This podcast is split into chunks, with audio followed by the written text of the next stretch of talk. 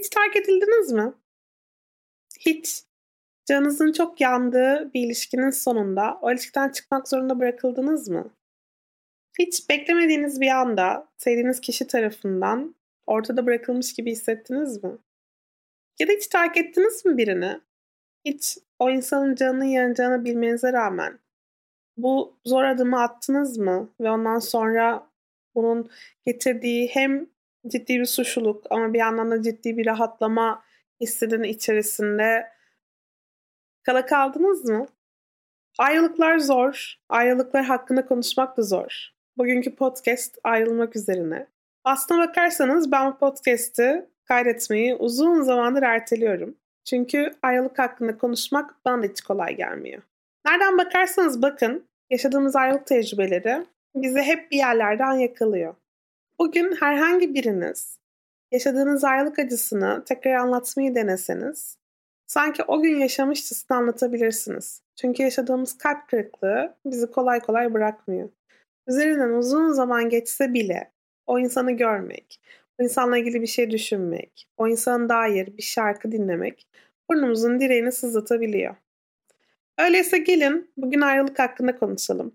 Ayrılığı ben nereden bileyim diyelim. Ve hadi bakalım podcast'imize bir giriş yapalım.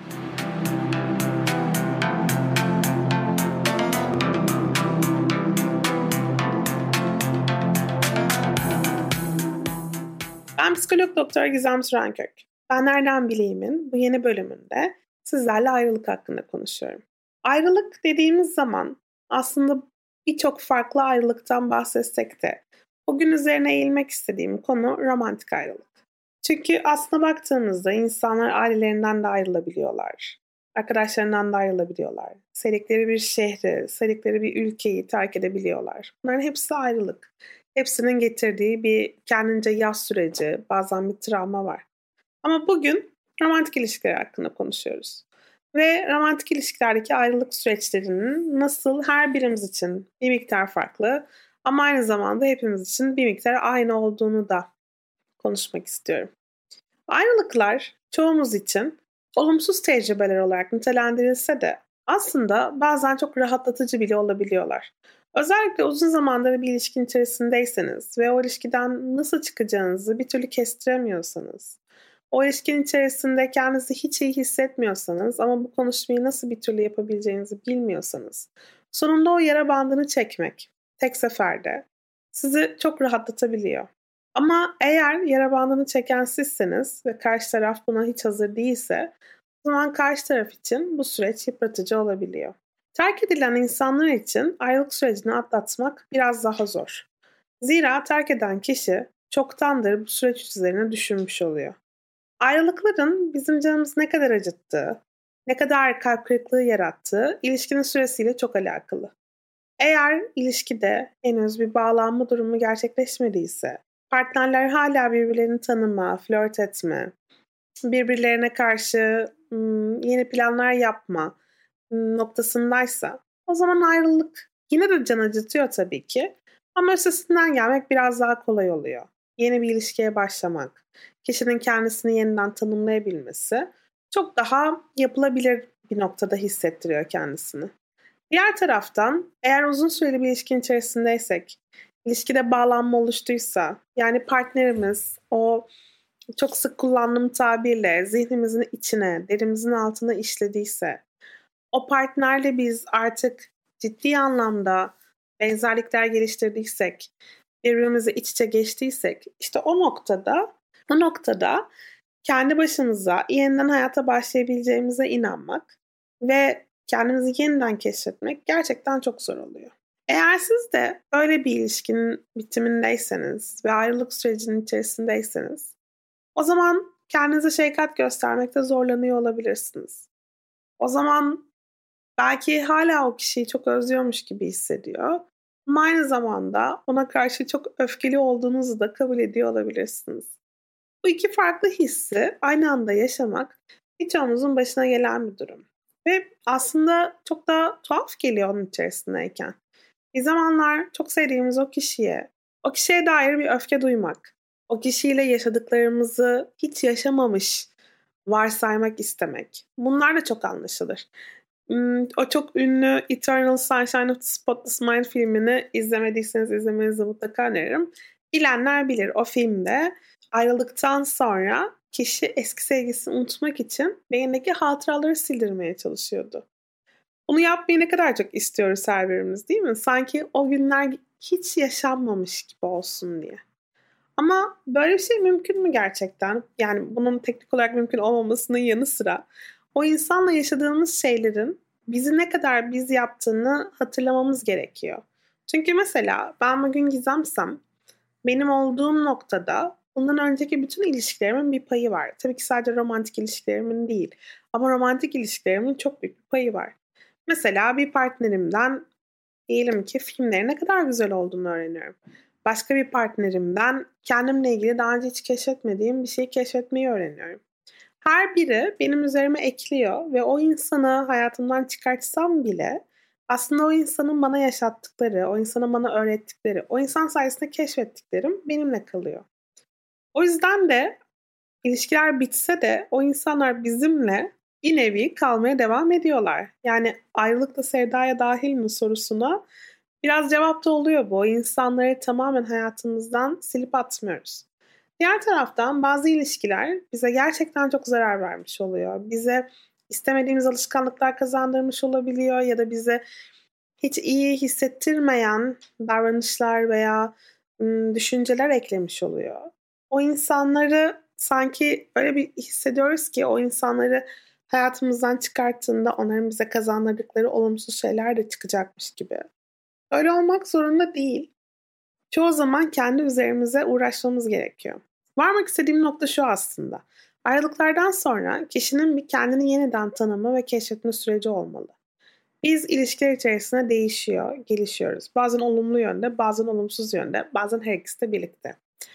Bu süreçte kendimizi yeniden tanımladığımızda, kendi kimliğimizi, kendi alışkanlıklarımızı, kendi düşüncelerimizi, kendi duygularımızı baştan tanımladığımızda nelerin bu yeni benlik içerisinde kalması gerektiğini kendimiz karar veriyoruz.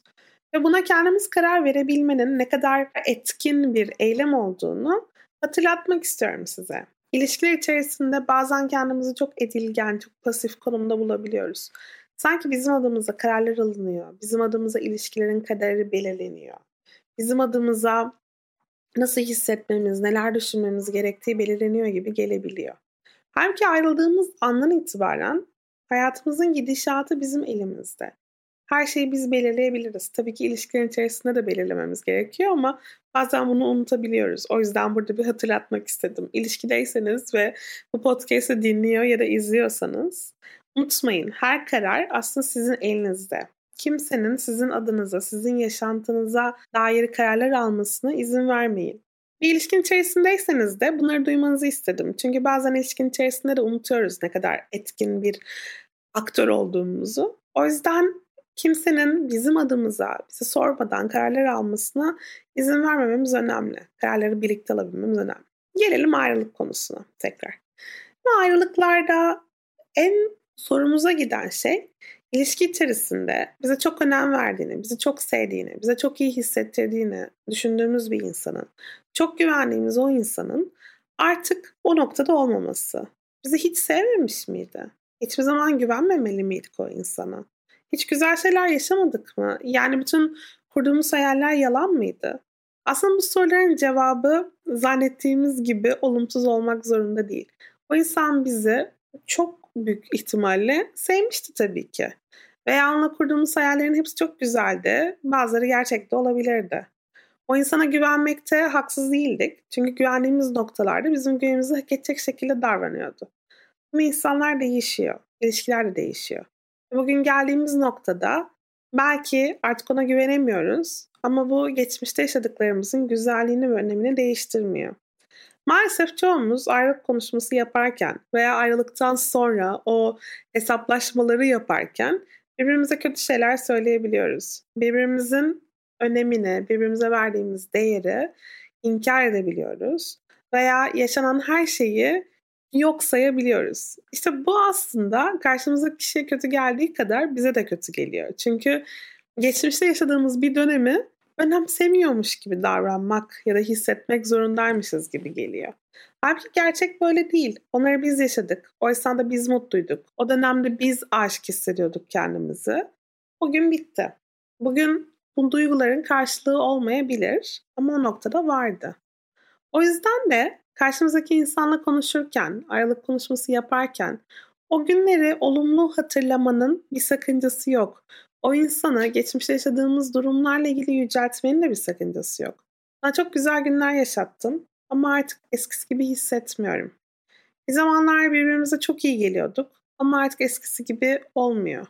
Bu tip cümleler sizi küçültmüyor. Aslında tam tersi karşınızdaki kişiye yaşadığı zamanların, geçmişte yaşanan zamanların bir önemi olduğunu, bir anlamı olduğunu, bugün bitse bile bu duygular, gelecekte de bu duyguları hep güzel hatırlayabileceğini gösteriyor. O yüzden de bunları esirgediğimiz zaman hem kendimizden hem karşımızdakinden aslında kimseye bir iyilik yapmıyoruz. Bu birbirimize karşı olumsuz şeyler söyleme dönemi aslında ayrılıktan sonra yaşadığımız yasın aşamalarıyla da ilgili. Ayrılığın ilk döneminde hepimiz inkar dediğimiz, yani kim derdi ki biz böyle olacaktık? Kim derdi ki birbirini çok seven bu iki insan ayrılacaktı? Hayır hayır bu gerçek olamaz.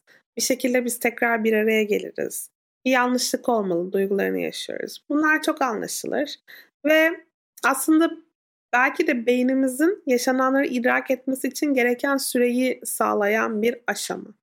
Yani bu dönemde olan biteni inkar ettiğimizde ve yavaş yavaş adapte olduğumuzda belki o ilk şokun etkisini azaltıyoruz. İnkar döneminden sonra öfke dönemine geçiyoruz. Öfke dönemi işte bu az önce bahsettiğim karşımızdaki insandan böyle hayatımızdan tamamen söküp atmak istediğimiz, ben neden yaşadım ki bu insanla bunları dediğimiz, keşke hiç yaşamasaydım, keşke hayatımda hiç yeri, olma, yeri olmasaydı dediğimiz dönem. O dönemde kendi arkadaşlarımıza bile eğer hala o eski partnerimizle ilişkideyse o arkadaşlarımıza bile kızıyoruz. Bıraksana onu bana ne kadar kötü davrandı sen niye onunla hala görüşüyorsun gibi şeyler söylüyoruz. Bu da çok anlaşılır aslında. Yani ben ve öteki haline geliyoruz. Ama bu da bir yandan bir geçişe işaret öyle değil mi? Bir zamanlar bizdik. Ben ve o. Biz. Ama şimdi ayrıyız. Ben ve o. Eğer benim yanımdaysan onun yanında olmamalısın duygusunu hissetmeye başlıyoruz. Bu arada şunu da söylemeden geçemem.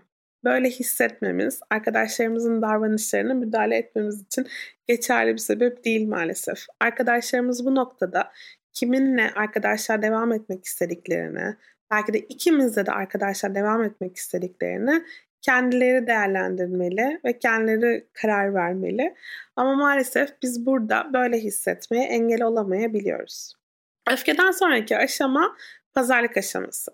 Pazarlık aşamasında çok değiştiğimizi, her şeyi farklı yapabileceğimizi, eğer bir şansımız daha olsa her şeyi düzeltebileceğimizi düşünmeye başlıyoruz. Bunun için her şeyi yapmaya hazırız. Ayrılığın üzerinden daha çok kısa bir süre geçmiş olsa bile artık bambaşka bir insan olduğumuzu mesela iddia edebiliyoruz. Artık hiç tartışma çıkarmayacağımızı, artık hiç yanlış şeyler söylemeyeceğimizi, artık hep uslu bir çocuk olacağımızı ve bundan sonra her şeyin daha güzel, daha güzel olacağını iddia ediyoruz. Genelde böyle zamanlarda karşı tarafın aklında uyanan şey şu oluyor. Peki madem bu kadar kolaydı neden daha önce yapmadın? Çünkü bu kadar kolay değil. Evet böyle inanmak, bunu söylemek çok bence çok anlaşılır, çok insani. Hani her şeyi değiştirebileceğimize inanmak. Onu bir kere öpsek, ona bir kere sarılsak, bir kere gözlerimizin içine baksa, bir kere ne kadar acı çektiğimizi görse, bir kere, bir kere onu ne kadar çok sevdiğimizi anlasa her şey düzelecek. Böyle düşünmek tabii ki çok çok normal, çok insani. Ama maalesef gerçekçi değil. İşte o yüzden pazarlık aşaması da genellikle hüsranla sonuçlanıyor. Denemeye başlasak bile tekrar ilişkiyi bir şeyler tam da değişmediği için çoğu zaman yine bitiyor. Gelelim bir sonraki aşama olan depresyon ya da derin üzüntü aşamasına. Bu noktada artık ayrılığın gerçek olduğunu ve o insanı ilişkisel anlamda kaybettiğimizi anlıyoruz. Bu noktada kendimizle baş başa kalıyor ve ayrılığın bizde nelere yol açtığını daha iyi değerlendirmeye başlıyoruz. O insana tekrar bir araya gelmeyecek olduğumuz düşüncesi yasın belki de en bize çarpan aşaması. O insanla tekrar bir arada olamayacağım düşüncesi kendimizi aslında onsuz yeniden tanımlamayı da getiriyor. Evet hemen bu noktaya geçemiyoruz ama şunları fark etmeye başlıyoruz. Mesela olmadan yapmak istemediklerim, olmadan gitmek istemediklerim, olmadan kendimde sevmediğim özellikler. Ama bunlar yerini zaman içerisinde o olmasa da gidebileceğim, o olmasa da yapabileceğim, olmasa bile aslında bende kalan özelliklere bırakıyor. Ve tam da bu aşamada depresyondan sonraki kabullenme aşamasına geçiyoruz. Artık ayrılığı kabullenmiş durumdayız. Ve ayrılıktan sonra kendimizi yeniden tanımlamaya hazırız. Bu aşamaya gelmek hiç kolay değil. Beş aşamadan bahsettim ayrılıktan sonra yaşadığımız. Ve bu beş aşama her birimiz için gerçekten zaman da alıyor. Kimi zaman bütün bu aşamalardan hızlıca geçtiğimizi düşünüyoruz. Sanki böyle birkaç günde bir sonraki aşamaya geçiyoruz.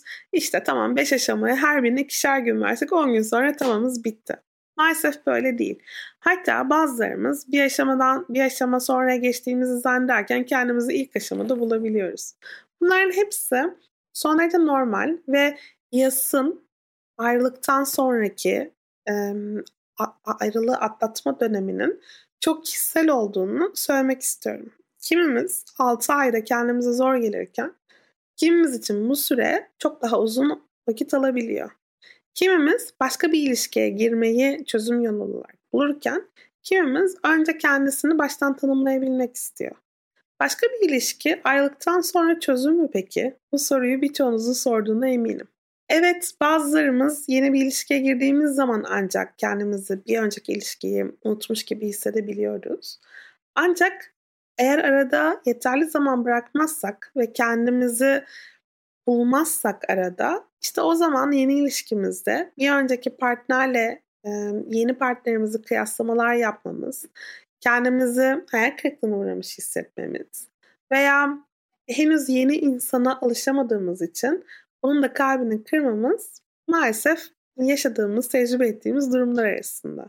Tabii ki yeni birlikte olduğunuz kişiye sürecinizi dürüstlükle aktarabilir. Bir geçiş aşamasında olduğunuzdan bahsedebilirsiniz.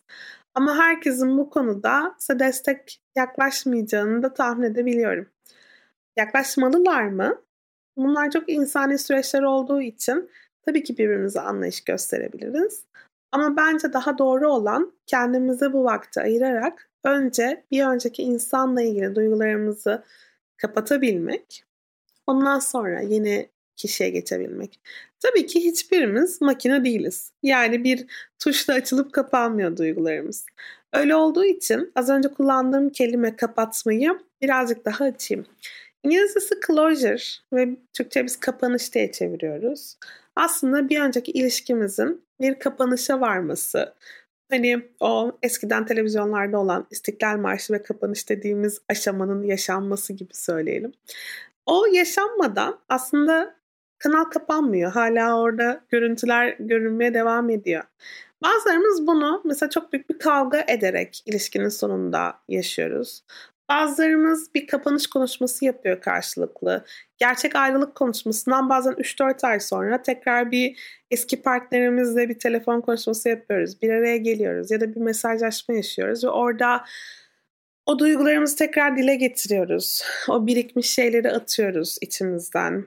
Neler konusunda kalp kırıklığı yaşadık. Neler bekledik, neler umduk, neler olmadı. Bunları bir konuşuyoruz. Arkasından gerçekten vedalaşıyoruz. Tamam yani belli ki daha fazla birlikte olamayacağız. Ya da bazen bunların hiçbirini alamıyoruz. Özellikle ayrılık ani geldiyse, biz hiç beklemiyorduysak, o ilişki bizim zihnimize bir süre açık kalıyor. O kişiyi unutmanız gerçekten zor oluyor. Böyle durumlardaysanız, mesela ghosting'e uğradıysanız veya uzun süreli bir ilişkinin içerisinde hiçbir açıklama yapılmadan size partneriniz gittiyse o zaman o kapanışı almak birazcık daha zor. Böyle bir durumda eski partnerinize ona hiç göndermeyeceğiniz uzun bir mektup yazabilir ya da bir ses kaydı bırakabilir ya da bir video çekebilirsiniz. Önemli olan bu konuştuklarınızı, yazdıklarınızı ona göndermeniz değil. Aslında ilişkinizin muhasebesini yapmanız. Çünkü ayrılıklardan sonra dönüp şuna bakıyoruz. Ben bu ilişkide neler yaşadım? Mutlu anlarım neydi, mutsuz anlarım neydi, olabileceğine inandığım şeyler neydi, hayallerim neydi, hayal kırıklıklarım neydi? Ve bence Derse böyle bir puzzle oluşturuyoruz. Böyle her bir parçasını tek tek oturttuğumuz. Ama puzzle'ın bazı parçaları bizde değil, partnerimizde. O yüzden oralar eksik kalıyor. İşte kapanış konuşması, kapanış mesajlaşması her neyse onu yapabildiğimizde bazen o eksik parçaları bulup oturtabiliyoruz. Bazen de o konuşmayı hiç yapamadığımız için kendi kendimize o düşünce akışını bir mektupla, bir ses kaydıyla, bir video ile yaptığımızda bazen o puzzle parçalarını bulabiliyoruz. Bazense maalesef o puzzle parçaları hep kayıp kalıyor. Ve zamana biraz bırakmamız gerekiyor ki o puzzle'ın eksik parçalarını aramaya devam etmeyelim. Ve hayatımıza o puzzle'ın öyle eksik olduğunu bilerek devam edebilelim. Gelelim ayrılığı atlatmanın psikolojik taraflarına. Ayrılıktan sonra her birimiz derin bir üzüntü, öfke, hayal kırıklığı, yetersizlik hissi, bir daha asla sevilemeyeceğim duygusu yaşayabiliyoruz. Bunun yanı sıra Hata bende. Ben bir daha hiçbir zaman iyi bir ilişki kuramam. Zaten şu ana kadar da kuramadım. Gördüğümü bak terk edildim. Gördüğümü bak yürütemedim gibi cümleleri de kendimize kurmaktan imtina etmiyoruz. Ne kadar beceriksizim, ne kadar aptalım, asla sevilmeyi hak etmiyorum, ben zaten çok değersizim gibi cümleler de peşimizi bırakmayabiliyor. Eğer siz de böyle cümleleri kuruyorsanız, yani bu cümleler size hiç yabancı gelmiyorsa Önce şöyle bir düşünmenizi isterim. Yakın bir arkadaşının sevgilisinden ayrıldığında ona bunları söylüyor musunuz? Sen de ne kadar beceriksizsin bak gördün mü yine terk edildin. Böyle bir cümleyi hiç bugüne kadar bir arkadaşınıza kurdunuz mu? Kursanız o insan sizinle arkadaş kalmaya devam eder miydi? O zaman siz neden kendinize bu cümleleri kuruyorsunuz? Bunlar öz şefkat eksikliğinin önemli işaretleri. Ayrılıktan sonra ayrılığı atlatmanın zor olması öz şefkat eksikliğiyle de çok ilişkili. Eğer siz de ayrılığı atlatmakta zorlanıyorsanız belki de psikolojik destek almayı düşünmelisiniz. Psikolojik destek almak demişken bu bölümün sponsoru olan Hayvel'den bahsetmek istiyorum. Hayvel bir online terapi uygulaması. Bünyesindeki psikologlar aracılığıyla size en uygun olan psikoloğu buluyor, sizinle eşleştiriyor ve güvenli bir ortamda onunla konuşmanızı sağlıyor. Yakın ilişkilere özgü olarak bize hazırladıkları indirim kodunu kullanarak siz de indirimli bir şekilde Hayvel'den yararlanmaya başlayabilirsiniz. İndirim kodumuzu aşağıdaki tanım kısmında bulabilir ve hemen bu podcast dinledikten sonra Hayvel'i deneyebilirsiniz. Bir psikologla çalıştığınız zaman o az önce bahsettiğim puzzle kısmını birlikte tamamlayabiliyorsunuz psikologla. Yani aslında bütün bu süreci ne yaşadınız, neler oldu, nasıl gitti bunların hepsini sizinle birlikte değerlendirecek biri oluyor. Ve belki kendinizin bile fark etmediği dinamikleri, yaşadığınız olaylar içerisinde hem sizin tavırlarınızı hem de partnerinizin tavırlarını, bu tavırların oluşturduğu etkileri bir uzmanla beraber konuştuğunuzda, hele de bunu düzenli ve tutarlı bir şekilde yaptığınızda aslında ayrılığı kafanızda oturtmanız ve ayrılıktan çıkartabileceğiniz dersleri çıkartmanız çok daha kolay oluyor. Ders çıkartmak demişken aslında bizim psikolojide en önem verdiğimiz şeylerden bir tanesi travma sonrası iyileşme. Ayrılığı bir travma olarak kabul edersek, travmanın büyüklüğü kişiye göre değişir tabii ki. Ve sürece göre değişir tabii ki. Aslında ayrılıklardan sonra ben bu ilişkiden neler öğrendim? Ben bu ilişkiden kendime neler kattım? Ben bu ilişkiden bir sonraki ilişkime dair neleri yapacağımı ve neleri yapmayacağımı öğrendim sorularını sorduğunuzda aslında o ilişkiyi yaşamış olmanın daha büyük bir anlamı oluyor. Çünkü her ilişki bize bir şey katıyor ve her ilişkiden sonra birazcık daha farklı bir insan haline geliyoruz. Yeni oluştuğumuz insanı sevebilmek, kabullenebilmek veya eğer bu insandan çok hoşnut değilsek ayrılık öncesi insana dönebilmek için ilişkinin iyi bir muhasebesini yapmamız bize kesinlikle faydalı. Ayrılık hakkında konuşmaya devam edebilirim ama bugünlük burada bırakalım isterseniz. Bir başka podcast'te ayrılığa giden süreci, nelerin bizi ayrılığa sürüklediğini ve bu tip durumları yaşamadan önce belki de ilişkiyi daha iyi hissettir, ilişkiyi daha iyi hale getirebilecek bazı stratejileri sizinle paylaşmayı çok isterim. Ama onu başka bir zaman konuşalım. Umarım bu podcast hoşunuza gitmiştir. Umarım siz de kendinizden bir şeyler bulmuşsunuzdur burada. Bana her zaman sosyal medyadan yazabileceğinizi biliyorsunuz. Hepinizi sevgilerimi gönderiyorum. Hoşçakalın.